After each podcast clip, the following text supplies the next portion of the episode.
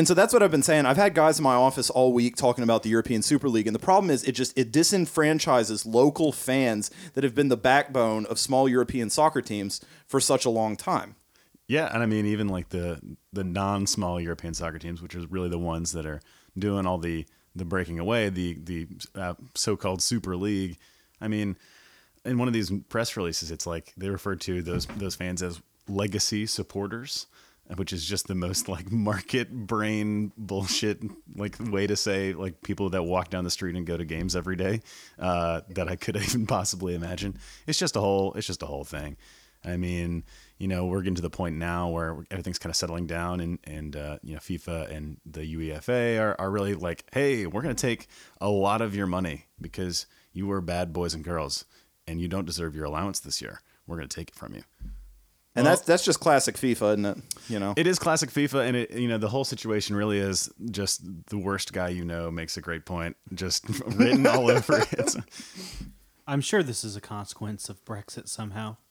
Yeah, I mean, well, yeah, I mean, even even like recently, the uh, like the Champions League, which is the current sort of version of the Super League, where teams from all across Europe compete against each other. Mm-hmm. You know, their their championship is supposed to be in Istanbul, coming up in a couple weeks.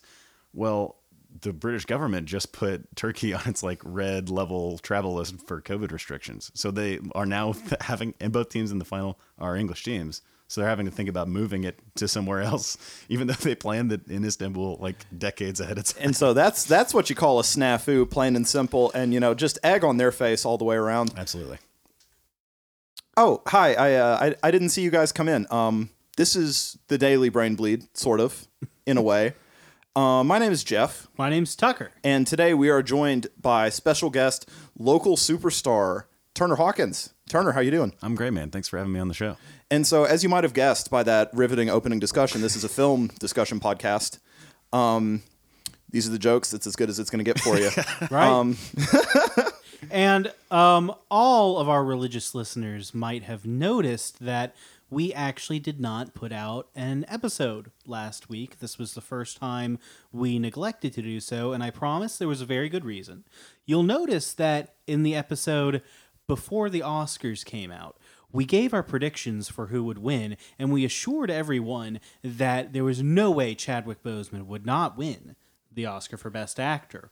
Well, lo and behold, we were all quietly putting our money on Anthony Hopkins for The Father. And we were using the massive platform of our podcast to keep the numbers up on Boseman so that when Hopkins won, which we of course knew would happen because we are pop culture experts, we would make it big and we would make a ton of money and no longer have to do this godforsaken podcast. We took that money, we went down Mexico way, we had our own happy little time down there doing things that I'm really not at the liberty to discuss because, um, well, we ran afoul of the Sinaloa cartel, and long story short, we are no longer welcome in Mexico, and we have to do this podcast again. And and they've been forced to talk about sports. Yes, that's the worst of it, actually. Yeah, no, it's uh, we we signed like you know it's like a reverse NDA where you have to talk about something. Um, yeah, really unfortunate. Uh, so as you know, as as we do, usually we have people on who are either friends or you know pop culture knowledgeable. And this week we just decided to do a curveball and get somebody who was neither, uh, neither a friend nor knowledgeable of pop culture. Um, that might be the nicest thing you've ever said about me. Yeah, no, it's a low bar. Um, so. I mean, we have a lot of things that we wanted to talk about. We're going to do a little bit of a dive into some film scores later today. But recently, I have unearthed something that I would call, you know, somewhat of a religious text. And it is, it was uh, actually brought to me by some of my students who know that I have a podcast and who aren't allowed to listen to it until they graduate. But they brought me this book published circa 2007, and it's titled Everything You Need to Know About Podcasting. And this book has aged about as well as our predictions for Chadwick Boseman vis a vis the Oscars. But I thought it would be a fun little thought exercise for us to kind of see if we can, uh, you know, glean some nuggets of information out of. Uh, well, the first thing I would like to say on this front is that 2007 really was the golden age for this sort of how-to book. Like I remember the X for Dummies series, and everyone started to do their own rip-off, which every title slowly became more and more insulting to the reader until eventually you got like, you know, beef farming for complete assholes who should kill themselves. Yeah. And uh, this one, unfortunately, doesn't have a clever title like that. It's just what was the title again? How to do everything with podcasting. So already right there, um, no points, no points for. Do you even know how to read? If you don't, it sucks to be you. If you do, then we'll tell you about bird watching. So, I I mean, I think the most ambitious thing that we have here is uh, an attempt to define podcasting right off the bat, page four after the foreword, which I should add who writes a foreword for a how to book on podcasting? That's just a very, very weird flex, in my opinion. But so. Podcasting defined, and it gets just as philosophical as you would imagine. At its core, a podcast is a sound or audio file. And it's like, you're not wrong, but I don't feel like that's helpful advice. These are recordings of just about anything music, talk, or any kind of sound that has been saved in a format that a computer or other digital media device, that's a dated phrase, hmm. can recognize and play. And so my thing is okay, if your podcast is music, that is an album. You have created an album. You've not made a podcast. You've not made a podcast. You've been misinformed. A studio exec has maliciously sold you the wrong products. Um, or underpaid you for your product. yeah, because you know yeah, it's just a podcast. People are going to listen to this for free. I don't have to pay you anything. you're not wrong. Um, Sorry, too close to the home. well, I mean, there. as far I, as I mean, as far as definitions go, to be fair, what did the podcasting game even look like in the year of our Lord 2007? That's basically the Stone Ages as far as these things go. What- Were there any big podcasts in the air? I think this was even before Joe Rogan started doing his thing. yeah, Like, yeah, yeah, yeah. So if I'm not um, mistaken, there is a like a short history section in this. There text. is, and uh, we will get there soon. I do remember from because I did do a cursory overview of this text the day that I got it. Um, it described a lot of podcasting as like this weird niche underground thing that you had to have a super specific URL for. And honestly, early podcasting actually had a lot more in common with modern day Twitch streaming. Um, the podcasts would be done in real time, a la radio broadcast, and then you would have like an online chat room where people could react. And that just makes me want to see like poggers from the 2007 HTML coded chat room of some godforsaken podcast that got linked on like slash B back in the day. I do, I do love this particular section from chapter two entitled Who is Podcasting and Why? A question we are all still searching for the answer to. I mean, why are people podcasting is still something that we don't have an answer to, but who is podcasting is largely any man not of significant employment between 20 and 30. And, And- reader, You know, boy, did you get that right. boy howdy. Uh, there's also a, a brief section called Motivations for Podcasting that begins like this. For many people, the reason they broadcast is because they can. In less time than it takes to watch a primetime soap or listen to a comedy show on the radio, things everyone still does, you can create your own piece for the new social media landscape and make it available to anyone via the internet. Primetime soap had to be a dated reference even in 2007. Truly. Like, what is this book even? It I was mean, by 2007, we were all watching like Big Bang Theory or whatever. Uh, yes, that was truly like a low point in American culture. Yeah, 2007 wasn't uh, wasn't great actually. Still No. wrapped up in you know like early to mid Arab Spring and just not having a great time. Oh, we were, I think Like, we were way in that, there. right? That was like 2010, wasn't it? Oh, was that? Yeah, might be. No, that was uh, maybe not the height of the Iraq War, but it was certainly uh, It all- certainly still going strong. It all runs together. It was American military action in the Middle East sometime was- after 2001. I was 12 at the time, so, you know. Yeah, forgive me for my lapse in foreign policy Sorry understanding. about that one, you guys. um, not a whole lot of. I, I was expecting a little bit more history here, but uh, they do go into some depth about like specific podcast. I guess what we would now call a podcatcher. Um, podcast library is the uh, recurring term here. Uh, one called Podcast Alley, founded by a pioneering early adopter named Chris McIntyre. a person I have never heard of. I straight up thought you were going to say Chris McElroy, and the streams were about to cross. Oh, I should have done that. I, as a loyal listener of the show, I should have done that. But That's what you call a callback. Chris, we love you. uh, Podcast Alley, you can find them at podcastalley.com. I sincerely doubt that at this point. Wait, hang on, we're checking. Yeah, no, it. we got to look this up though. They probably sold it to some like hentai Oh my god. purveyor. Podcastalley.com, uh, your source. Should I open an incognito tab to go to Podcast Alley? Did the did the kid give you this in like good faith? Like he was like, "Oh yeah, you know, oh, you're- sweet Oh my god, it's still active. I feel like I've stumbled into an ancient Egyptian tomb. this is crazy. It actually has stuff about like Stitcher and, huh? That first one, the Blueberry uh, podcast directory, is actually Oh, the next this is thing mentioned. this here. is uh, spyware. Um, oh nope. Latest news from CES 2010, and this is on Featured Five podcast. So, I believe we have in fact stumbled into the derelict. Um, depths of the internet. at least it's still up." That is pretty look at this. impressive. pl- look at this podcast player. This is on an iPod Touch, like first gen. They don't make those anymore, do they? Oh, but they do know about Barack Obama. Well, okay. Well, Uh, well, 2010. 2010, you know, that makes sense. Yeah. Now, the writers of this book would not have known about Barack Obama, and they certainly would not have uh, forecast that in the year of our Lord 2021, that Barack Obama would have signed a multi-million dollar podcast deal to do a show with Bruce Springsteen for Spotify, because they wouldn't know what Spotify is. I am I am so looking forward to not listening to that. oh, I, I enjoy not listening to it pretty much every day of my life.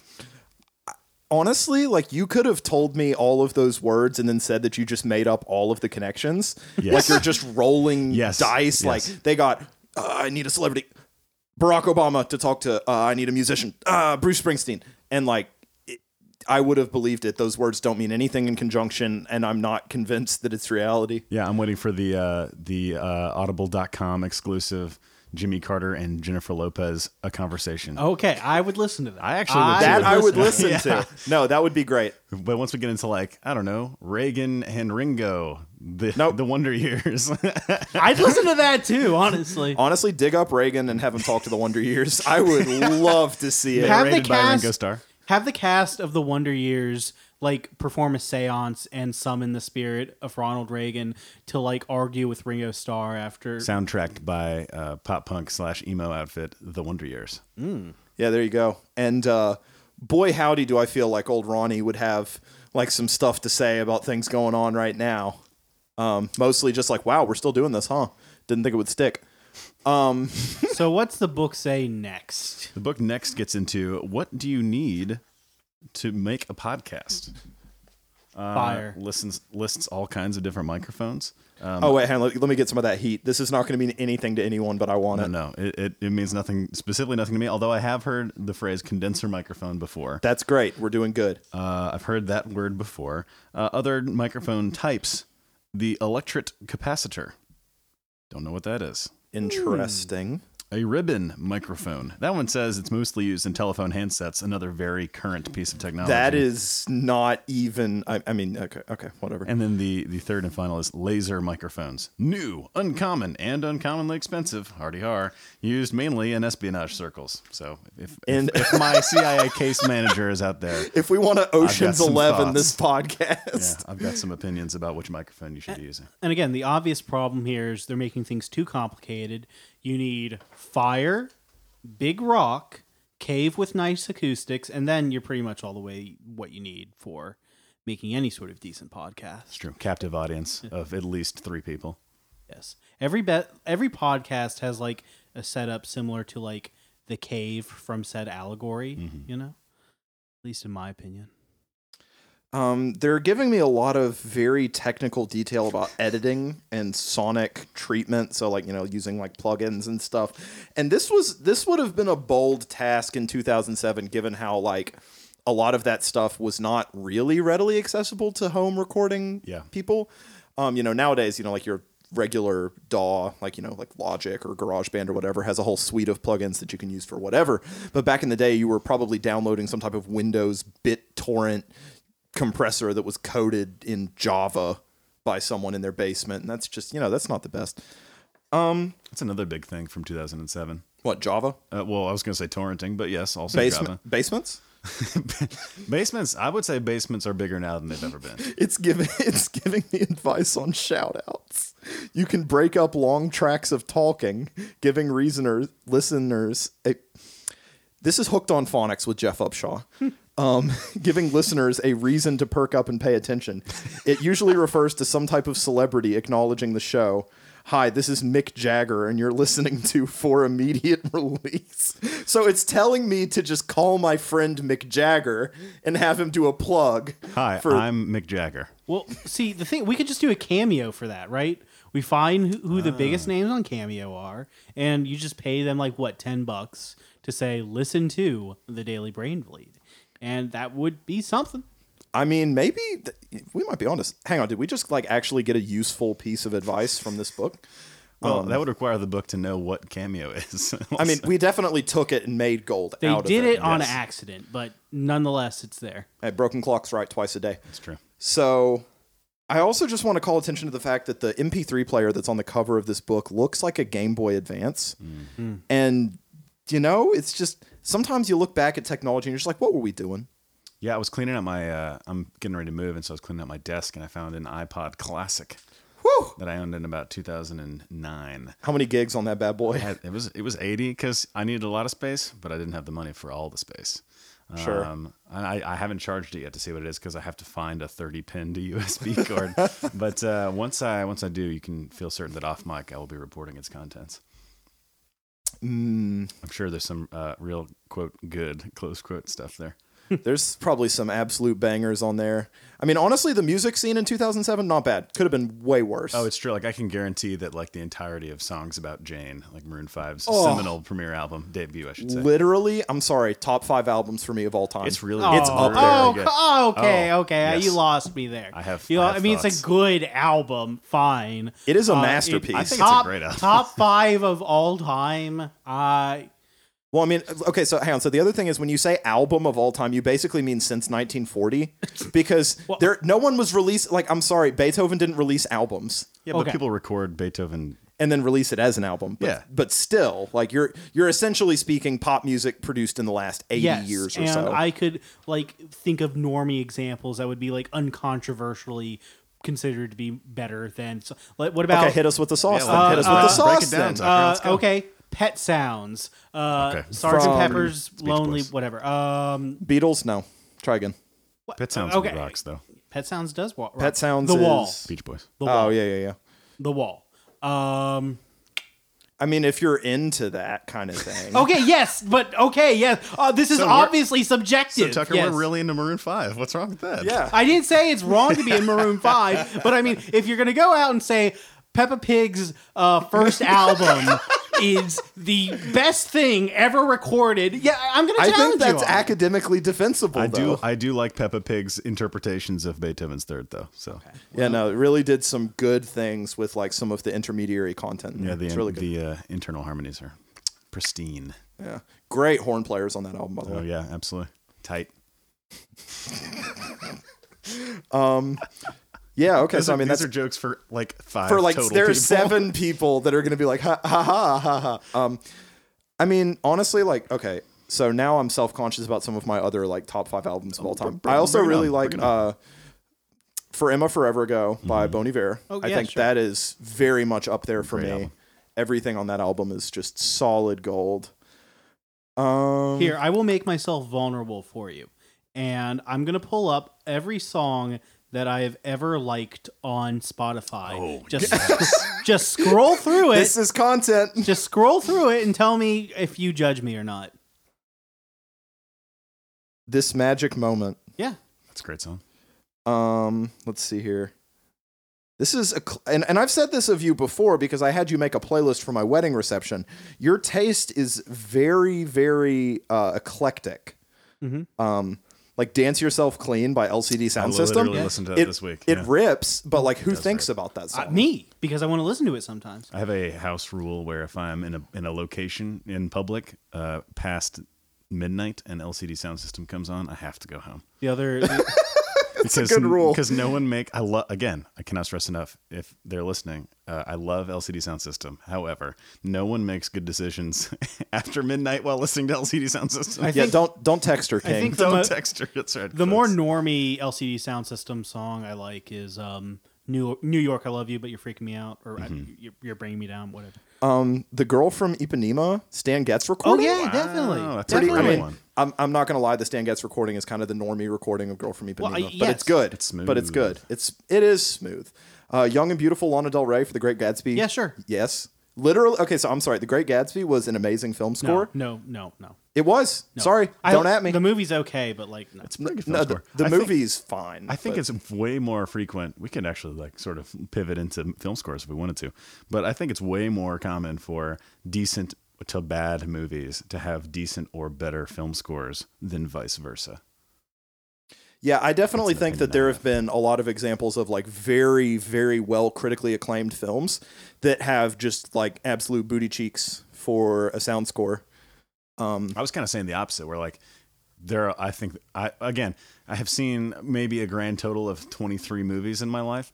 Uh, that's a slight low. 23, count them. Count them. I'll list them all for you now. No, um, but Peppa Pig 1, Peppa Pig 2, Shaun the Sheep. Yeah. Oh my gosh, Lord of the Rings, The Two Towers, but only that one. Um, Really? Would you? No, I haven't. s- I actually haven't seen any of the Lord of the Rings movies. I thought you said Lord of the Rings, The Twin Towers. and I was about to lose my mind. stay woke. Gimli did 9/11. All I'm saying, have you ever seen Sauron and Al Qaeda in the same room? you, you know they had to specifically like make sure when they were doing the special effects for uh, Return of the King that when the Eye of Sauron fell, that it did not evoke too closely uh, the Twin Towers falling down. Did not evoke too closely a building falling down. Well, I mean, you can do it. Well, like, you can't several- fly a plane into it, that's for the, sure. the, the, the other end of the spectrum being Yeah. that James Cameron and Avatar very much did want the tree falling down, the magical tree, to see, remind people of 9/11, to like drive home to people that oh, it's a bad thing that this this particular large structure is falling down. Whereas when you know Sauron's eye falls down in Return of the King, it's we're- not. It's a good thing. Yes, Well, and doesn't that just speak about the duality of a war? Because realistically, you can see, you know, the atrocities as being for a good cause or not based on your framing, right? It's really I mean, it's Profound. really the whole series is really just a story of orc genocide. So I'm not sure that I can really, in good conscience, um, support this. But um, no. Uh, so Howard Shore, though, I mean, if we're talking about scores, Yeah. that's like no, that is legitimately a Yeah. top five. If we're like counting the one trilogy as essentially one cinematic project, Which I think is fair. top. I mean, five. I- I scores of all think- time. Well, so here's my only issue with that. I feel like it's lacking in and this is a very specific thing that I have because I really enjoy I am like a sucker for a quality leitmotif. And so for those of you who are like, you know, maybe not as musically Regular inclined. people without music degrees. Yeah, sure. Uh, it basically is kind of like the theme for a character. It's like a musical idea that represents a specific person or place yeah. in Or even a concept sometimes. yeah, and so like I mean, it's got it's got some good ones in there for sure. Like the the the sound of the Shire is just you know it's incredible. I arrange it often in my free time just because it's so pretty, and uh, what like the sound of the Fellowship itself is really good. But I felt like you know the there was a certain I, I wanted more. Uh, like You wanted more, specific like- character. Okay. You want light more motives. leitmotifs. Well, yeah. Oh, interesting. I, I will say That's this. not a criticism I've ever heard of that particular score before. Well, it's because they're all place oriented. They're not usually personified the, Interesting. as much. I think it was cheapened a lot when in when The Hobbit happened, and that was expanded from two films into a trilogy at like the last possible moment. So they had to start reusing a lot of the music, and so a lot of again those specific leitmotifs started to get repurposed for other characters and situations in a way that it kind of degraded. And this is we were talking about this Turner I, before the pod about um. John Williams in the past few years, specifically with the Star Wars sequel trilogy, which have a bunch of different problems, which we could, you know, we can put that aside for a moment and talk about the fact that one of them is the score. A lot of it starts, it's callbacks to other parts of the Star Wars saga that do not make sense. and musically that is Yeah. and I, I think in a lot of ways it cheapens the iconic nature of uh, various leitmotifs and various you know specific tracks when you just start to drop them willy nilly. See, one specific usage of that that I was a really, really big fan of, though, was um, his continued treatment of Leia's theme through uh, her eventual death. I mean, I, spoilers, Spoilers, I God. guess. I One of guess the biggest movies on the planet. Yeah. that everyone has seen. and including me, believe it or not. Yeah, crazy. So yeah, you know, okay, so spoiler, she dies, but the treatment of the leitmotif there, motif, motive, whatever, is uh you know, I thought it was like really well done and it really like served to bring the emotional impact like full circle of like this is a character that you know and you recognize and it sounds like home, but it's melancholy in a way. Yeah, and I think that's a that's a really clever. I just read a great book about this called uh, Wagnerism by Alex Ross. Yeah, He's- yeah, yeah, yeah. He's one of the music uh, uh, main music uh, writers at the New York Times, and uh, he's a very smart guy. You should read that book. He's got another one also called The Rest Is Noise, which is uh, just fantastic. But anyway, in this book, uh, he really traces sort of, sort of the the lineage of of not just how Wagner became Wagner. In case you're unfamiliar, that's Richard Wagner, famous for very, very, very long operas and being uh, And anti-Semitism, and but that's not important. Well, at the end of his life, being extremely anti-Semitic, and then uh, having an extremely complex legacy after that with you know people like Hitler, etc. But Yes. the book goes into a lot of like really interesting things about how integral Wagner was to not just sort of the Nazis, but also like romantic capital R romantic people all over the world. Anyway, so with Wagner's thing, one of his main sort of usages of leitmotifs, and he's one of the first people to really popularize these, is he will always circle back to it. So mm-hmm. like at the when things die, you hear their their sound, right? And so, and I think that in that's a, a very unique moment in the John Williams kind of version of this, where not a lot of people like actually die in Star Wars. And so I think that that's really interesting that like for the very first time, at least in my sort of very limited understanding of the movies, uh, you know, a, a really, really, really important character actually dies and he just nails it. And it's, it's, I think one of the prettiest things in combined audio visual. Eh. I mean, I, I could. I, I mean, I, I could quibble the with German it. judge. See, I'm not. Low ball I. I am not like um, well versed enough in music to challenge you from like a musical standpoint. I mean, Mm-hmm. I think I'd challenge more the notion that um, Leia's death is particularly unique because I think, especially compared to a lot of media that's not necessarily specifically derived from a comic book, but forged in the same pulp of like early 20th century speculative fiction, which Star Wars essentially is. It was at, in the time of the 1970s an updated kind of space opera.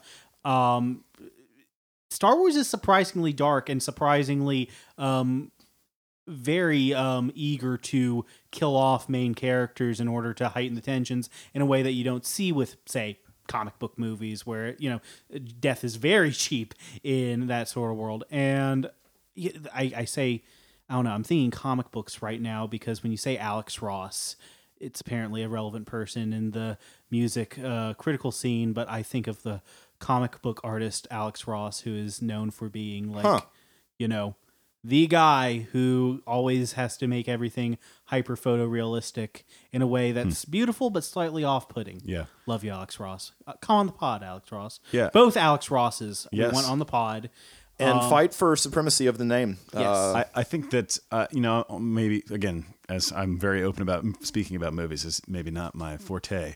However, I will say that you know the notion of Star Wars is a, a well, first of all, as an opera, you know, there's one sort of very important figure that made opera relevant again shortly before the 1900s of speculative fiction. But also, you know, Wagner Wagner stories are extremely dark. You know, they deal with all kinds of topics, not just of death, but also of rebirth and all kinds of crazy esoteric uh, stuff from all over the world. But you know, at the end of it, someone dies, Right. And you know, in that regard, that is a it's a huge, frankly, uh, you know, lightening of the yeah, because he specifically was dealing a lot with the um the Nordic sagas, right? Like, and that's Sort of. and that. Well, I mean, I I think the the one big Wagner piece, if anyone has yes. heard one, is Ride of the Valkyries, you know. So that's one big um, element. And you talk about romanticism. This was the time, you know, the 1800s when you kind of had this Viking revival in Europe when the Vikings were kind of reinterpreted from being just ravaging barbarians to a slightly more noble uh, figure, just not having anything to do with anything beyond the fact that romanticism kind of, you know, comes with this um, reinterpretation of the past uh, to cast it in a more noble light so that you know it gives you kind of a guiding force going into the future Yeah, you know? and it also kind of brings with it a, a really um, sort of new, or at least reborn interpretation of capital G good and capital E evil, and their like eternal battle with each other, and that is the foundation of a lot of sort of not just movie franchises but popular culture we It see is today. uh, reject modernity return to tradition, tradition, yes Yep. And I mean, so for for my money's worth, uh, Wagner's at least you know the the stories that he chooses to tell through a lot of his operas are really good stories, but Yeah. he gets in his own way because anyone who's a fan of music knows that Wagner is the slowest developing thing. It's like listening to moss grow. And in some ways, you know, I'm not knocking, you know, every single thing he ever wrote, but in general, you're going to sit and listen to the Ring Cycle? I am not the right person to ask that question. Yeah, exactly. So, there, so I mean, there you, listen to Tristan and Isolde all the way through, I actually have listened to all the whole catalog, and you Uh, could cut it in half, and you wouldn't miss anything, in my I, opinion. for most people, yes, that is true.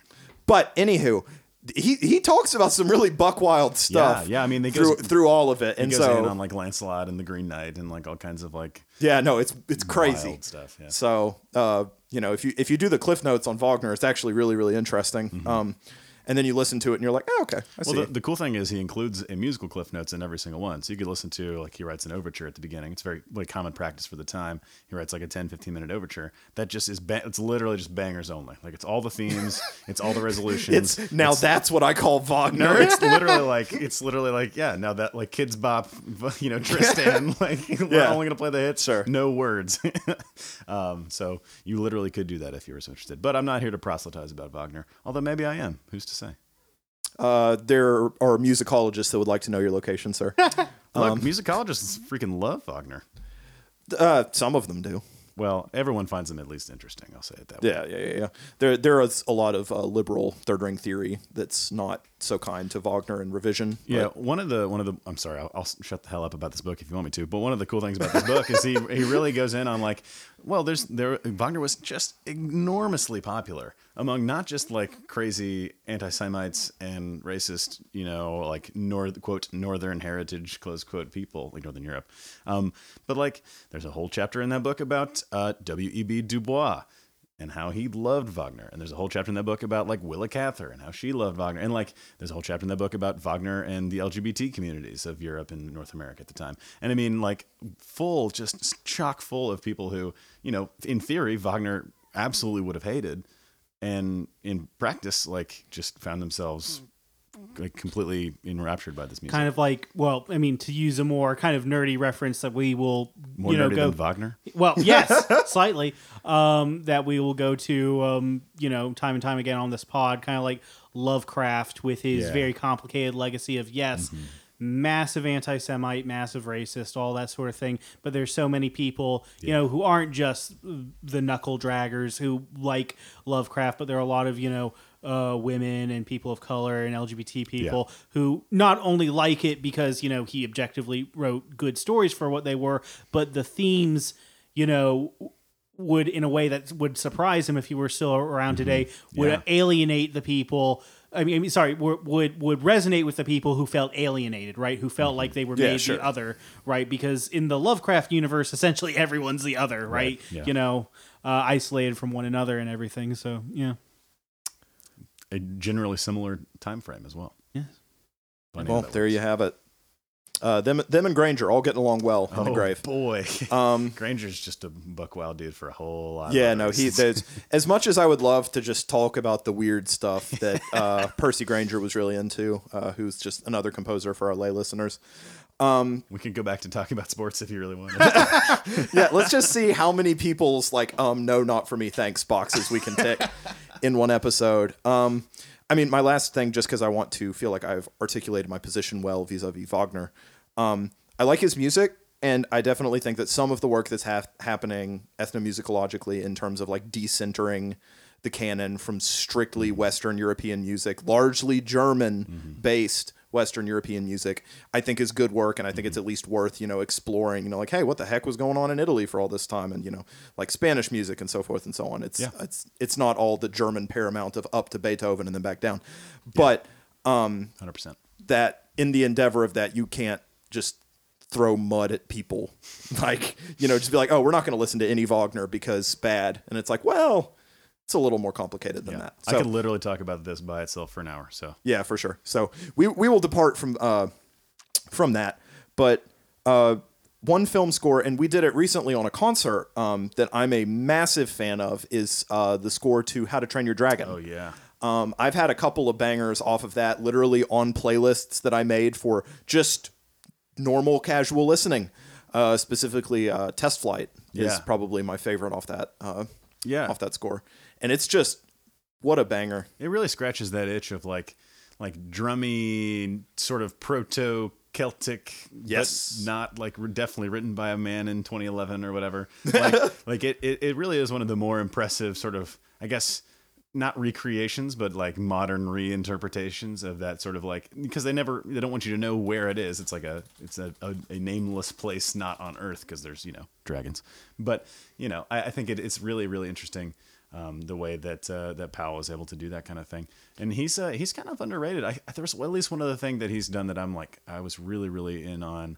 Uh, Kung Fu Panda, I believe, Yes, was him as movie. well. He does the Bourne movies as well. Yeah, his the scoring for Kung Fu Panda is again that's another one of those where Yes. it's like it gives you ancient China. Yeah, without But- being fucking racist. Yeah, no, it's great. Looking at you, Mulan. Um, no, it, it wasn't racist. She was just pro uh, Chinese government. Um, but yeah, no. So I mean, I, I, I like a lot of a lot of his stuff as well. Yep. Um, we had some hot takes about uh, Hans Zimmer. If we want to piss people off with those, I well, you know, I mentioned them earlier, but now I'm given to believe that um, they are not quite as hot as I had thought they were. given that, oh no, it's very much a hot take, just not in this room. well, I mean, you know, Hans Zimmer overrated, but now that I hear you guys saying, "Oh yeah, I agree with you," part of me kind of sort of wants to play devil's advocate and say that though Hans Zimmer is, I think, truly overrated, mm-hmm. that it's it's it's more complicated than that because at the very least what I will give him is he is consistently putting out the most interesting stuff in the blockbuster film world that we've seen over the past 15 years and I will compare it specifically like um, you can like or dislike the more recent DC movies. You can like or dis well, most people like The Dark Knight, but I think, for instance, Well, now that's a hot take. yeah, I know. um, but The Dark Knight and Man of Steel, being big budget superhero movies, have far better scores than the more universally liked um, Marvel Cinematic Universe, which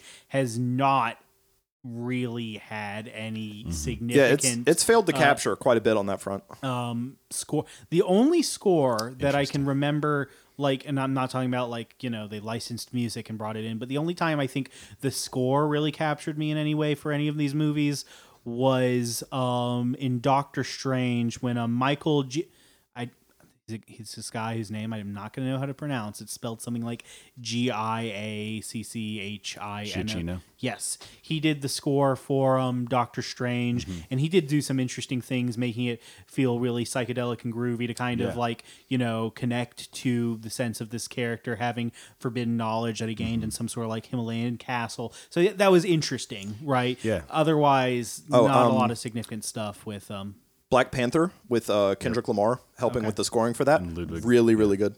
Yeah, I think. Uh, uh, oh hell. Oh, um, uh, Giacchino is one of my like actually all time favorite composers. Full stop. Um, he's he's got a really wide uh, array of of, of um, skills at his disposal. He he also did at least Incredibles two, if not both, which are incredible, super brassy, Which are sorry, incredible. Which are really good. I really didn't mean to do that. Which are really really good and have this like very tight kind of big band sort of stabs and Yeah, falls kind, yeah, of, yeah, kind of feel. It's really sort of evocative of like what you think like a bam pow like sort of 50s comic book kind of feels like or sounds like if it had sounds. Um, but the you know I think with when it comes to Hans Zimmer in particular, I think that uh, it's interesting.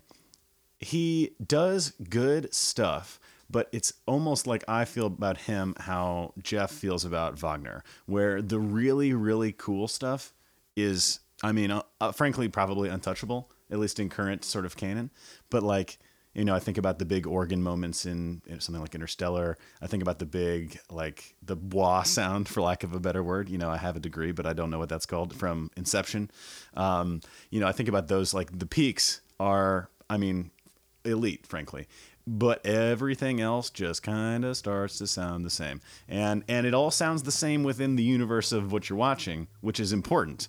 But you know, for someone like me who maybe is more interested in what's happening in my ears than my eyes, it does get a little bit samey just after a while. It's it's a drone and slow harmonic development. That's his whole Yes. freaking game. Yeah. And like sometimes that works to great effect, Yes. but when you do it over and over and over, It's almost like, he only takes the movies that let him do that. that- yeah, no, he has one sound, and so he just takes gigs that suit that sound instead of like taking a lot of gigs and Mm-hmm. just trying to make whatever the movie calls for. kind of the Giacchino sort of thing I was talking about. Yeah, exactly. Jeff, because you're at the computer, tell me again who did the score for Black Panther. I think it's Göransson. Isn't it Ludwig? And I'm not sure about that. Let's find out. who is it off the top of my Ludwig Göransson. Yep. and who was it who did Joker? oh God, Joker. Ludwig Göransson, notable for Community as well. Um, this isn't what I wanted. Joker movie score. it's just giving me Todd Phillips. I don't want. You that can just information. click on the Wikipedia article. Yeah, well, I didn't want to open a whole Wikipedia article. Oh. Music by Hildur. I am not even going to try. See, this is what I'm getting at. What I, I saw, Icelandic musician. I saw composer. someone make this point, and I found it to be interesting. It's been like um, something in the narrative recently, talking about how we see more and more British actors and more broadly Commonwealth actors coming to the United States and um, having huge careers over here. Right, but uh, someone made this point during the last Oscar telecast, which I found to be interesting. When you start to see who's winning, behind the scenes people, especially with music and sound editing and that sort of thing, that's a niche in Hollywood and the entertainment industry generally that's more and more being taken by these Scandinavian mm-hmm. folks. They're, I mean, and mm-hmm. Scandinavians in the music world generally, but I think, you know, it's one of those trends that it's becoming harder and harder to ignore all these Scandinavians who are doing these scores. And I've heard, read some things about this in the past, but me being a music guy, I haven't quite known how to parse that. Do you guys have any thoughts on this topic? I, I, frankly, first I'm hearing. Uh, I mean, I've especially in like the percussion and in like mixed chamber ensemble world, Yeah. I've been aware of lots of specifically Nordic women who are just cranking out music like it is going out of style. And you know, that's great. I Yeah. it's, you know, it's super cool, but it's definitely one of those where it's like, okay, give me a demographic of people who are going to be really into composing for film. Uh Nordic women. Yes. Good. Okay. yeah, I, yeah, I can't say that I, I've, I've even thought about this. I'm fascinated to learn more at some point when I Google it off, off mic. because also like there are a lot of producers in the um just the music industry these guys who are um you know the uh there was a really shitty song by one of the Jonas brothers um that went like something like Cake by the Ocean Is that a Jonas Brothers joint? It I don't is- thi- no I mean one of them like the Nick Jonas or something went off and he did the solo thing Yeah. Um, nope. That's no. by Dance. Dance, I believe, is fronted Yes. by one of the Jonas Brothers. yes that is that's You're true. kidding, right? I'm, No. I'm not. It actually says it right there. It says Joe Jonas. Oh God. Okay. That's Um, a, that, hey, that track's a banger, by the way. the reason I wanted to bring it up. it's up really though- good. I did a marching band show. regardless with of it. how, regardless of how you feel about it, the reason I bring that up was the song got the name because Joe Jonas found it to be kind of humorous when one of his Scandinavian producers was trying to think of the term "sex on the beach" and he said "cake by the ocean." And just That's really good. decided to make that a song, but yeah, no, it, it's one of these trends that's been kind of picking up in the past few years, just in American media generally. And I've, you know, it, it's something I occasionally read about and see someone try to give an explanation, but you know, it's it's just a topic that I'd like to you know explore in more detail if I ever have the moment. To Hey Tucker, don't look at my computer monitor. Who is Gigi Hadid currently with in Hollywood? Whoa. Sorry, we've kind of taken a spin here, but I I have to assume that this is relevant to what we've been talking about before. Well, so when you Sort of. Google "cake by the ocean," you have related people: dance artist, Joe Jonas, composer, and then Gigi Hadid is the next thing that comes up. oh, one um, of them's married to Priyanka Chopra, right? That's Nick Jonas. Yeah. I believe that's correct. Yes. I Joe Jonas is married to Sophie Turner. yeah. What? Yeah, no, that's a crazy one, right? That is crazy. Let's, let's remember some guys, y'all. Yo, you ever think about uh? y'all ever remember some capital G guys? So, uh, Tucker, I, I'm still waiting anxiously on who Gigi Hadid is with. It's not Joe Jonas, turns out. It's the dude from One Direction. Which who dude from One Direction? Zayn. You looked at my screen, didn't you? No, I didn't. You swear, son of a bitch. Swear to God. swear to. I just thought like okay, musically. There's no no, way. No, I just thought like mu- musically, who's doing kind of the same stuff like now that the Jonas Brothers were, and I thought One Direction, and then I thought who can I think of who's in One Direction right now, and Zayn was like Uh, the first. nope. It's, Uh, it's- so One Direction has been disbanded, and Zayn was the first one to leave. It's true. So you were right all the way up until the end. But Okay, yeah, so yeah, it whatever, was you know what I Zayn. mean. but like it was- most, yeah. like 95. Like, yeah, Gigi Hadid is currently married to Zayn Malik Malik. Zayn Malik, Malik, I yeah, think so. since 2015, if you can believe that. Zayn, Mal- hey, good for them. Yeah. Additionally, um, Gigi Hadid was born in 1995. I have done nothing since being created.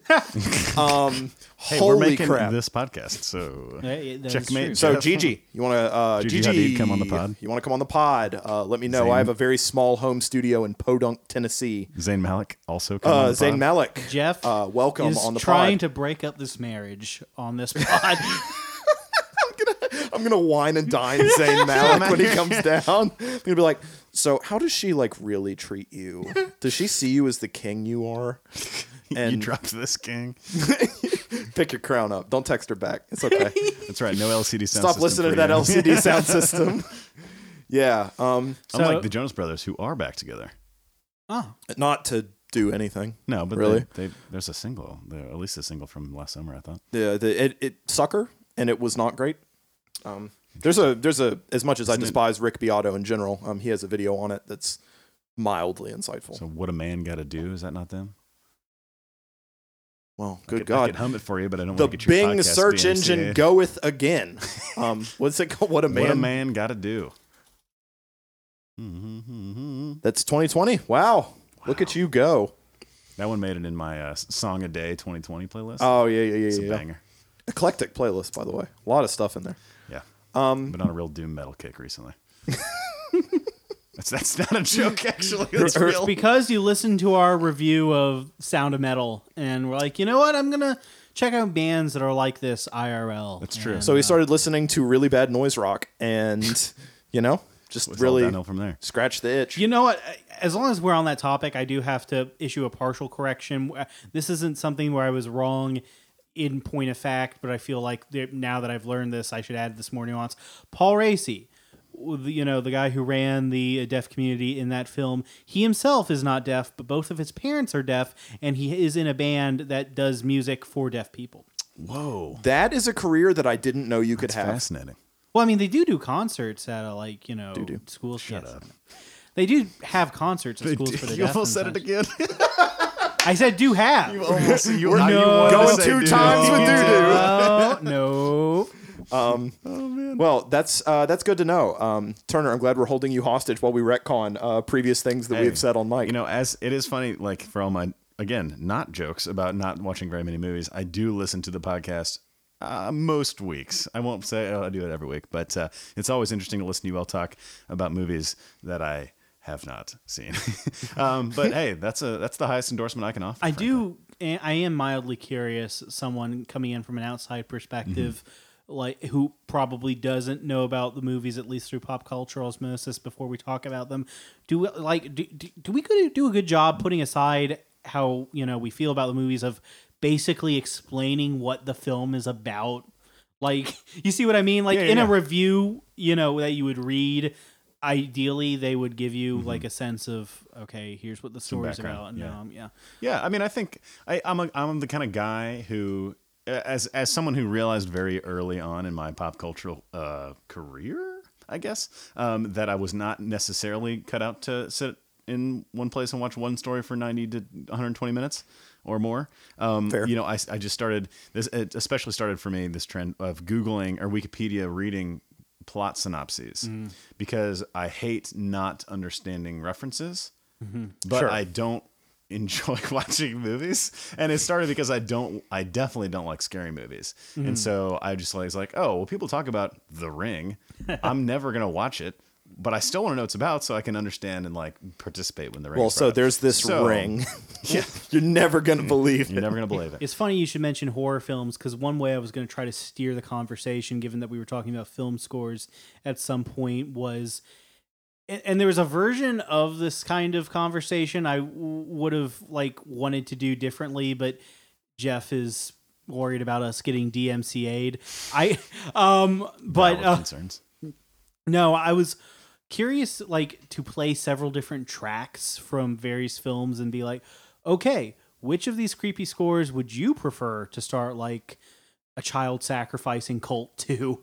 Um, because lo-fi beats to start a child sacrificing cult too well, because you know you have Hereditary, right? Which a lot of people uh, Good God, so good. Midsom- Midsommar, and um, the thing So about good. Midsommar that I think has attracted a lot of people is that that really is one of the films that, um, in a lot of ways transcends being a straight horror movie into like Mm-hmm. actual capital A art, and I think it's helped in fact in part by the fact that the score is sublime. The score adds it like an almost spiritual weight, like you can see why the people in this film um have their own little weird compound where Mm-hmm. and they- the and the cinematography is just Mm. chef's kiss beautiful the entire stinking way through. God, I love Midsommar. It watches like an art film, really does. yes It's a I very watched it. scandinavian sort of setup And- as well well It's another one of those one of those Nordic joints.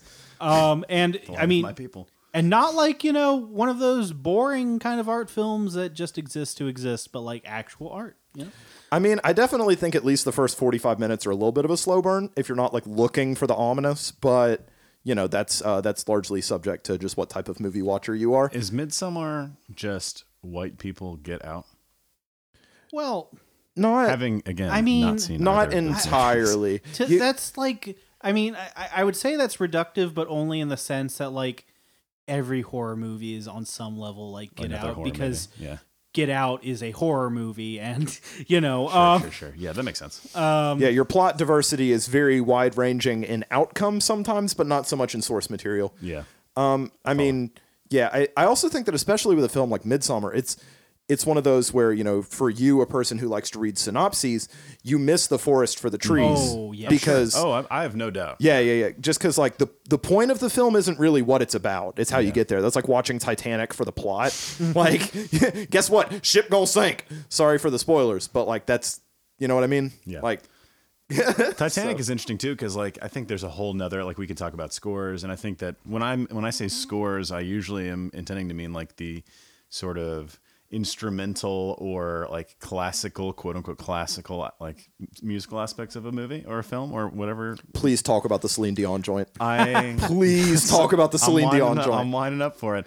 That My Heart Will Go On is one of the best 10 songs in the English language. yes. It's so good. It's so good. Celine Dion, what a voice. Um, Celine Dion, um, all by myself, is an absolute heater. Uh, Adam, Adam, Adam Neely uh, on YouTube, who I in general like very much. I haven't heard Heater for a song title, and it's very good. But um, but yeah, but Celine Celine Dion is, is one of the best. I mean, she's just got one of the best, like talent, most talented voices in in all of you know humankind. You, you know when she went all out and did not need to go all out, but thank God that she did.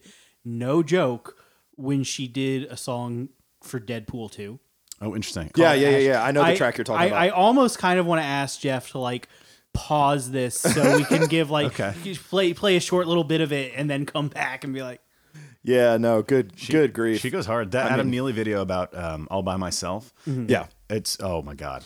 and it was a really popular in pop culture for a moment. This after Titanic became ubiquitous, Yeah. To like start to shit on Celine Dion, and Yeah. I think you know I, I I get why people are sometimes reactionary with that sort of thing, but I think that was one of the weaker targets because she's actually pretty good, she's guys. a complete mon- like she's a monster. I mean, she's like kind of the first, maybe not the first, but maybe like the the sort of most recent before a couple of more, more even more recent still examples of someone that I think of as like you know vocal performer as an athlete. You know, hmm. kind of like in a way that you know maybe right now is like Pink is very much that.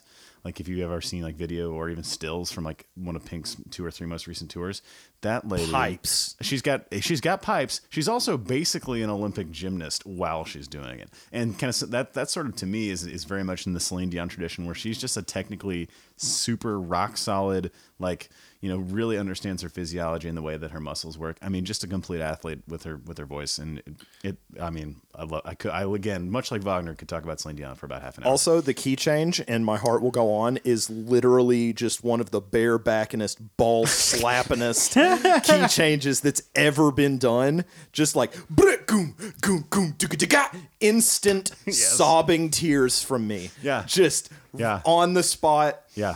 10 a.m. I'm ready. Yeah, like like it's same same exact thing with uh, all by myself. it I mean, demolishes me. like you think you're having a good like solid sort of day with the serotonin and then man you're just out here thinking about all kinds of stuff I'm gonna play Ashes for you after we're done with Yeah, the let's do it. DVD here. you're about you're about to text her back. You're all by myself, and you're like, I, you know, I should just see how she's doing. i'm It's like, definitely not going to text her back No, you shouldn't. You shouldn't do that. But, um, anywho, this has been a very long running conversation about lots of very specific things. And if you've made it to this point, you probably gained like half an IQ point um, Um, I do. I, or lost half of one. I started to ask this question earlier, but I really do have to know the answer to this. Going all the way back to this book you got about how to be a not bad podcaster.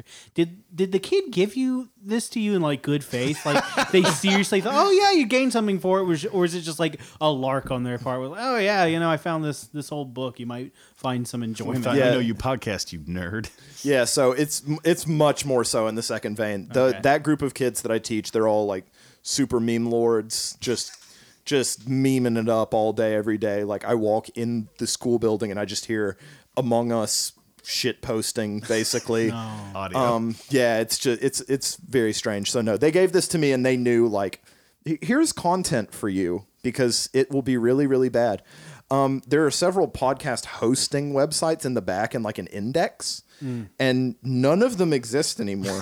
like not a single. So podcast hosting services: Hipcast, Libsyn. Are we not on hipcast i was under the impression this was going up on hipcast Sorry, do you need to call your sponsors? i, I actually got to talk to my counsel yeah Uh, Podlot, Switch Pod. Why is this fun? These aren't. They don't. They're not inherently funny. Why are they funny you names? You could make up in any of those combinations of like the like the phrase pod plus something vaguely like media related Surprised no one's done like here at here at pod farm Pod phone. Well, I mean, I'm that's what I call surprised. pod racing I'm surprised that no one's done some variation of like pod people because like for the longest time that was the big pop culture reference. really Pod, well, yeah, the pod people from Invasions of the Bo- Body oh, Snatchers. Oh, gotcha, gotcha. Yeah, Yeah, yeah, yeah, yeah. I was like, pod people. You should. I, I want like a, a a version of it where it's like you know bod body spray. Like I like your bod. I like your pod. I like your pod. I think it's cool how you talk about cold brew coffee and IPAs, like that kind of thing. Yeah, absolutely. Girl, look at my podcast. I Girl, look at that podcast. I don't work out. A podcast. I talk shit. I vamp a lot. Yeah, that's uh, that's that's that's what we do. Turn nothing into kind of also nothing, but Le- just legend says that one day in our darkest hour, LMFAO will return to drop another awful album. To evict the party rockers from this house. Yes. sorry for party rocking. I guess. God, I miss LMFAO. God, I miss What a LMFAO. Said nobody ever. I miss them. Okay. You know what? You know what? Okay. So How fired up my, could I get Tucker if I told him I thought that was one of the best albums of all time? well, because I'm not going to take you seriously. So, like, Um, not at all. I mean, honest to God, honest to God, I there is something in my inner academic that completely and 100% respects music whose sole point is just shake your butt. Yeah. And just like feel the vibe. I respect that so much because it's so pure of intent. Literally, I think all of the like older people who would talk about like absolute music, you know, like if you didn't have vocals and it was just I literally make this track so that people can like swing that so it. people can swing people can swing that meat and slam that ham. Like, you know, I, I, I'm okay with that. I, I vibe really hard with that as a mission statement. That's fine. Slam that ham. Sorry, credit uh credit one of my coworkers shout on that out one. to Josh. Yeah. That that was not a Josh joint. That was a that was a Lindsay joint. Oh, was it? Mm-hmm. Oh, dang. Anywho, this yeah, I I think we should stop. I think we should stop doing this here. Uh, So anyway, they're going to impose five percent fees on all the uh, anything and everything that they win that the Super League teams win in in uh, in Europe this year. Um, the joke's on them though because they picked so many quote unquote elite teams that half of them uh, that is a total sum of zero because they're not good enough. Man, that uh those those there soccer athletes, that sports? football. Yeah, get a touchdown. That's right, up the Reds. I'm Jeff. I'm Tucker. I'm Turner. Is Yeah. that not how this works? Usually our actually I'm not gonna lie, usually our guests don't continue the pattern, but I'm glad that you picked up on it. Cool. Uh have a good week, I guess.